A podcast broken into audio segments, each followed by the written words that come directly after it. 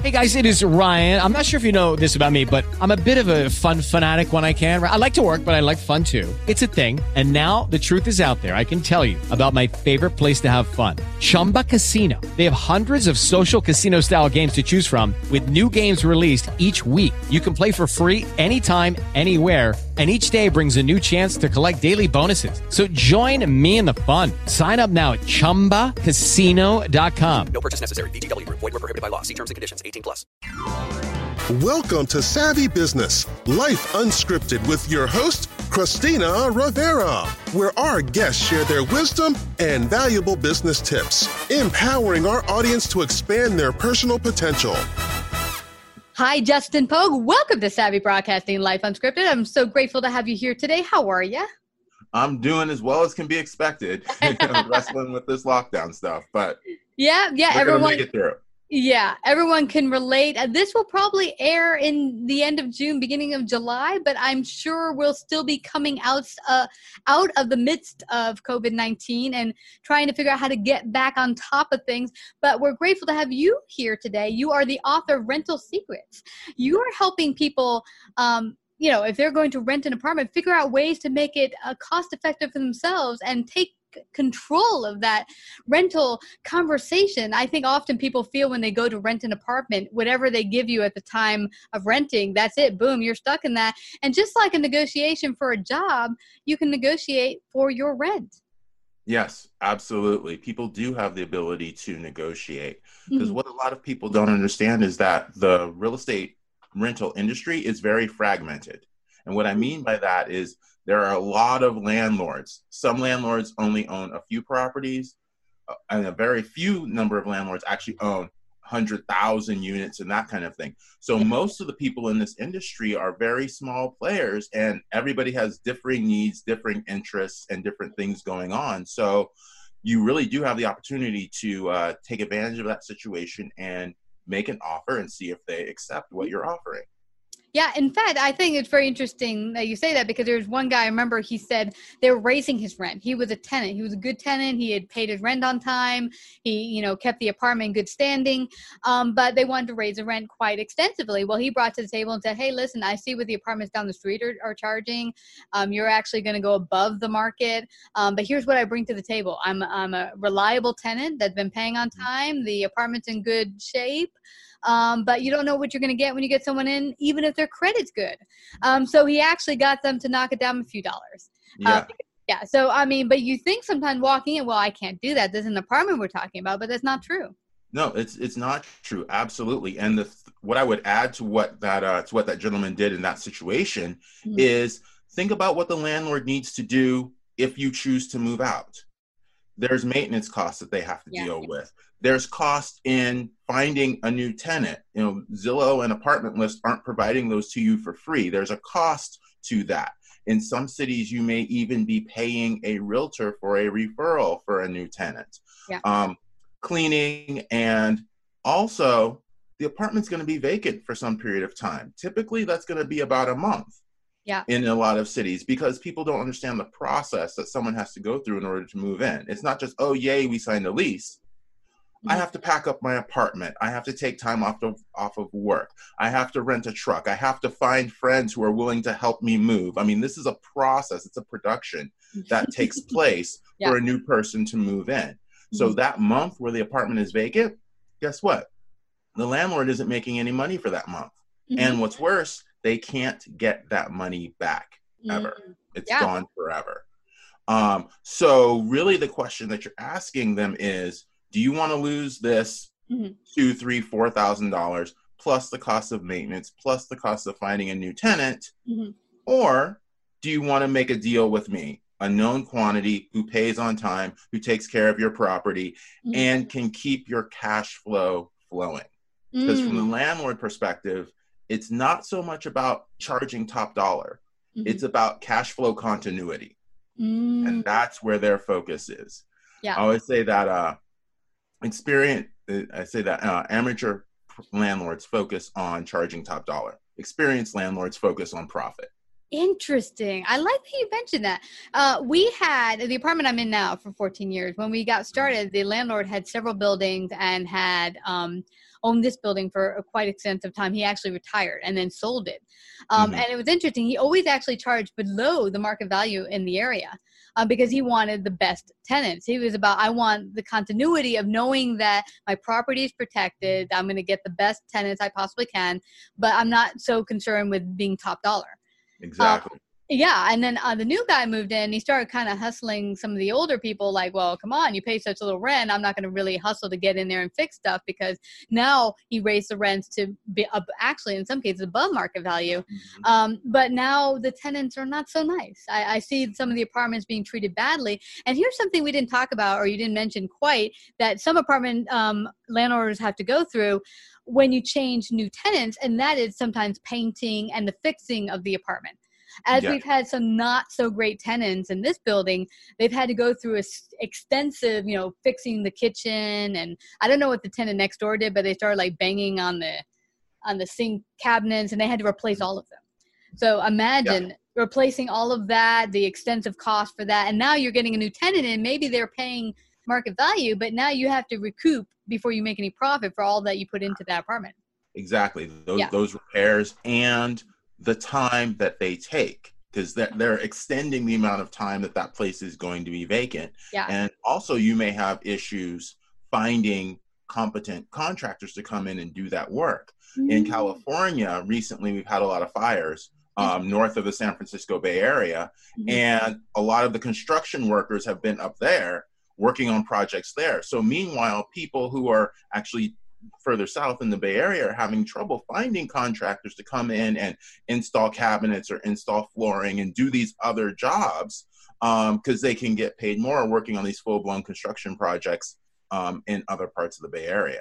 Yeah. Um, so it can be really difficult just to find the competent people to come in and do those repairs, and that again adds to adds to the time involved.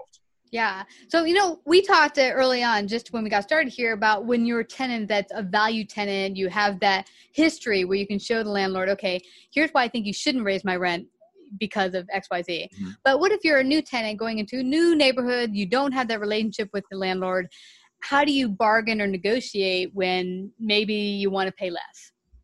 Yeah, absolutely, and there are certainly ways to do that. One of the ways um, we we've kind of already talked about, in in a Mhm. sense, is looking for those apartments that have been vacant for a certain period of time.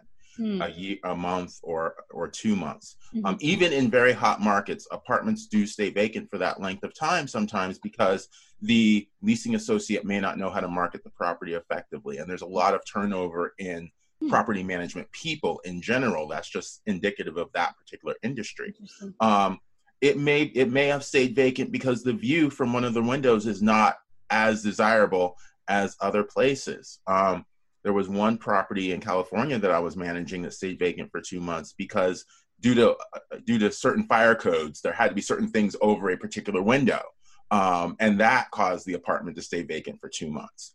Um, and so, being aware of that vacancy is is one way that people can. Um, How do they do that? How do they begin to know what's been vacant and how long? Oh, you have to ask. That's oh, we got you can secret. ask.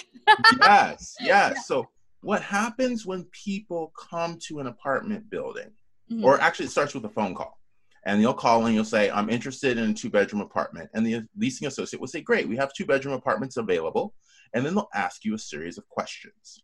Would you like it to be near the pool, um, or the courtyard? Would you like it to be on the first or second floor? Would you like it to be near the laundry room? As you're answering these questions, Mhm. they are crossing apartments off the list of what to tell you about because they don't fit your criteria. Mm, okay. Now, so there may very well be 10 apartments at this community that are available. Mhm. But based on the way you answer your questions, they've crossed some off the list. So they're not even going to talk to you about those. So now what's happening is now if those reasons that you gave them, the answers to those questions that you gave them, if those were things that you truly needed, if you truly needed to be on the second floor next to the swimming pool near the laundry room, then that's perfectly fine. But if what you were giving them were more wishes or wants, Mhm. Now you've created maybe. scarcity. Yeah, you've created scarcity in your own head because they'll tell you, "Great, we have one apartment that fits your needs, and I do have some appointments this afternoon. How soon can you get here?" Yeah. But now you're thinking, oh my gosh, they only have one apartment. I need to get down there. I can't negotiate. We don't know what's going on. Yeah. So you're putting yourself in a very poor frame of mind to negotiate and really ask those questions, asking which apart which apartments are your long-term vacant apartments, hmm um, and which apartments may not have that desirable view. Um, and really go on the tour because that uh, that apartment that I mentioned that didn't have the desirable that didn't have the desirable view in California, hmm what was going on is people would walk into the apartment, they'd walk to the the master bedroom door, they'd see the view, and they turn around and walk out. And that's why that apartment stayed vacant because since they turned around at the master bedroom door, they didn't see the double closets, they didn't see the master bathroom that we had just remodeled. So to them, it didn't exist. So when they got back to their kitchen table, like, which apartment do we want? Well, we don't want the one that's missing the bathroom, and we don't want the one that's missing the closet. So that one gets cut off the list right away. Wow. Um, so the solution was actually to put curtains over that window. Not so much because people wouldn't come in and open the curtains and see the view that was there, but once they open the curtains, They'd already seen they're the the other room. They're in the room. They Mhm. turn, they open the curtains, they turn around. Now they see the master bathroom. Now they see the closets. So now those things exist Wow. when they go back to have that conversation. That was such an easy fix. It is, but you have to get in the mindset of the renter, the person who's looking, and understand the process that they go through. Mm. Because a lot of times, what happens is people will take one or two days and Yeah. they'll go on this whirlwind tour of the of the neighborhood that they're interested in. And they're going through this so fast, they're not really taking time to ask some of the questions that we've talked about today Wow. and if anything gets missed or they don't see anything, it, it's just like it doesn't. It's just like Wow. it doesn't exist. Well, I have to tell you, Justin, Okay. go.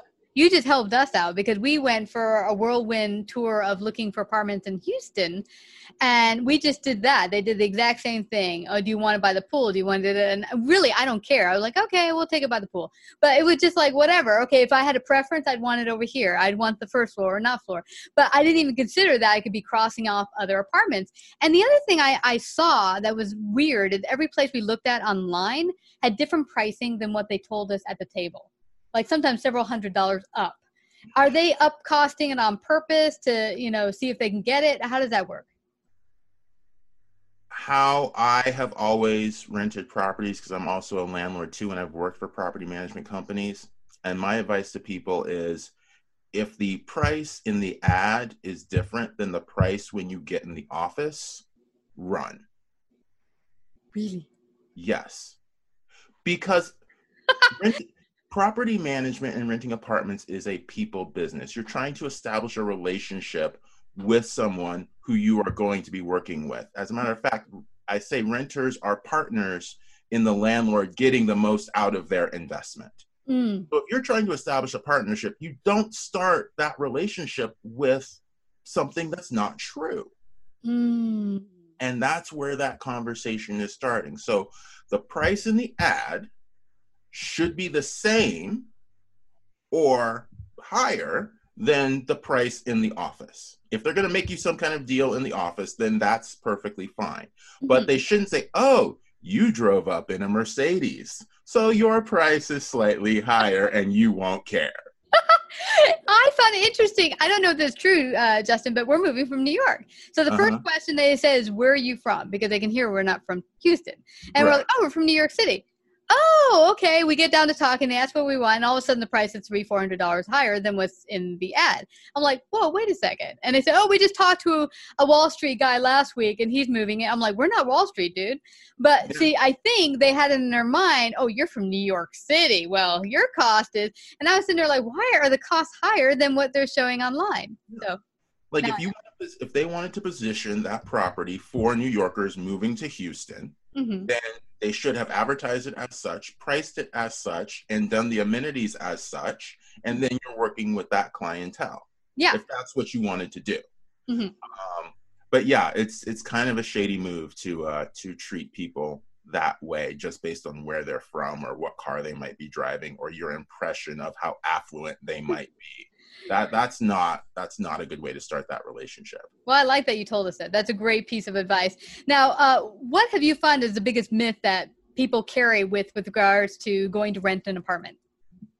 The biggest myth that renters carry about landlords is oh, as a landlord, you must be off in the Caribbean on your yacht sipping umbrella drinks while I'm here in the salt mine slaving away at my job to pay this rent. Mm. And I do a live presentation and I have a picture of just that image. And then I say, that's the myth. The yeah. reality is the other, the second picture I show them, which is this lone hand reaching out over the waves of the ocean, and that's all you see because that's how most landlords feel. Mm. When people invest in a property, and none of the real estate seminars that I've gone to have really addressed this issue at all, mm. you are becoming a small business and you are taking on all of those issues. Mm-hmm.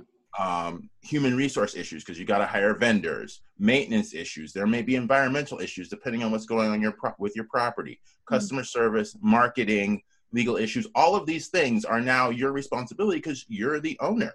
Mm-hmm. And everything related to that property is now your responsibility. And no real estate seminar I've gone to has really presented owning property from that perspective. It's just like they assume you'll have people to handle this and the money to pay them. And if you don't, well, that's not my problem. I've already sold my seminar. I'm off to deal with the next group of people in the next city. Mm-hmm. Um, so that's that's the myth that landlords have all of these resources and money and that they're well they're all wealthy individuals yeah um, because what's going on is most landlords as we mentioned earlier are kind of small mom and pop concerns they may own a few they may own a few properties but something else to consider is even the larger apartment uh, mm-hmm. corporations a lot of their ownership is pension plans where mm-hmm. the the the where the teachers or firefighters or whoever their their pension plan has invested in that real estate company oh, so it's wow. not just this oh all of you big wall street people who are making all this money. I mean there are real people who are who are middle class lower class who are invested in these things and who are looking at um, receiving some return on their investment. So there's a whole ecosystem around this. Yeah. it's not just the guy on his yacht who's uh, making money for his next martini.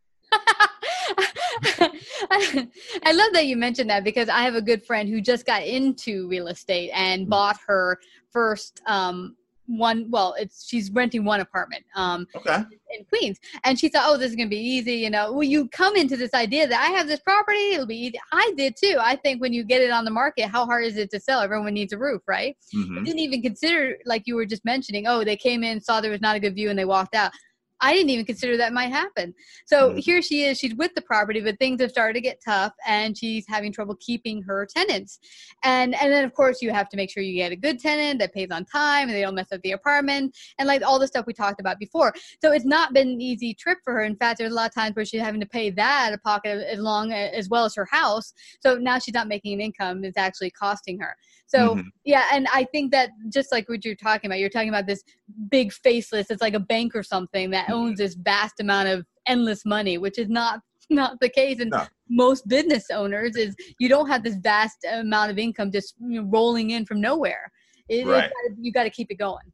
Yeah, yeah. exactly. Exactly. Yeah. And your relationship with your resident is the foundation to keeping that going. Yeah.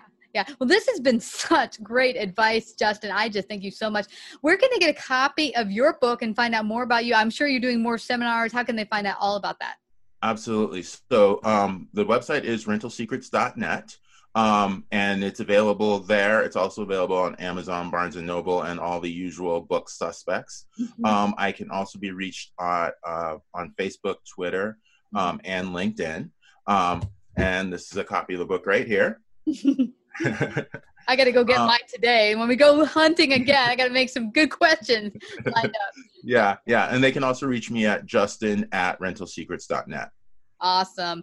Well, everyone, eh, whether you're looking for an apartment right now, maybe you know a friend who's looking or about to have their lease run out and how to negotiate better for it, go out and get rental secrets rentalsecrets.net and go to Amazon, buy a copy today. And thank you so much, Justin, for coming to Savvy Broadcasting.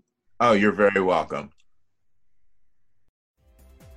If you like this episode, please share. To hear more savvy episodes and savvy biz tips, go to lifeunscriptedradio.com. To become a guest or participate in paid sponsorship, email us at Christina lifeunscriptedradio.com.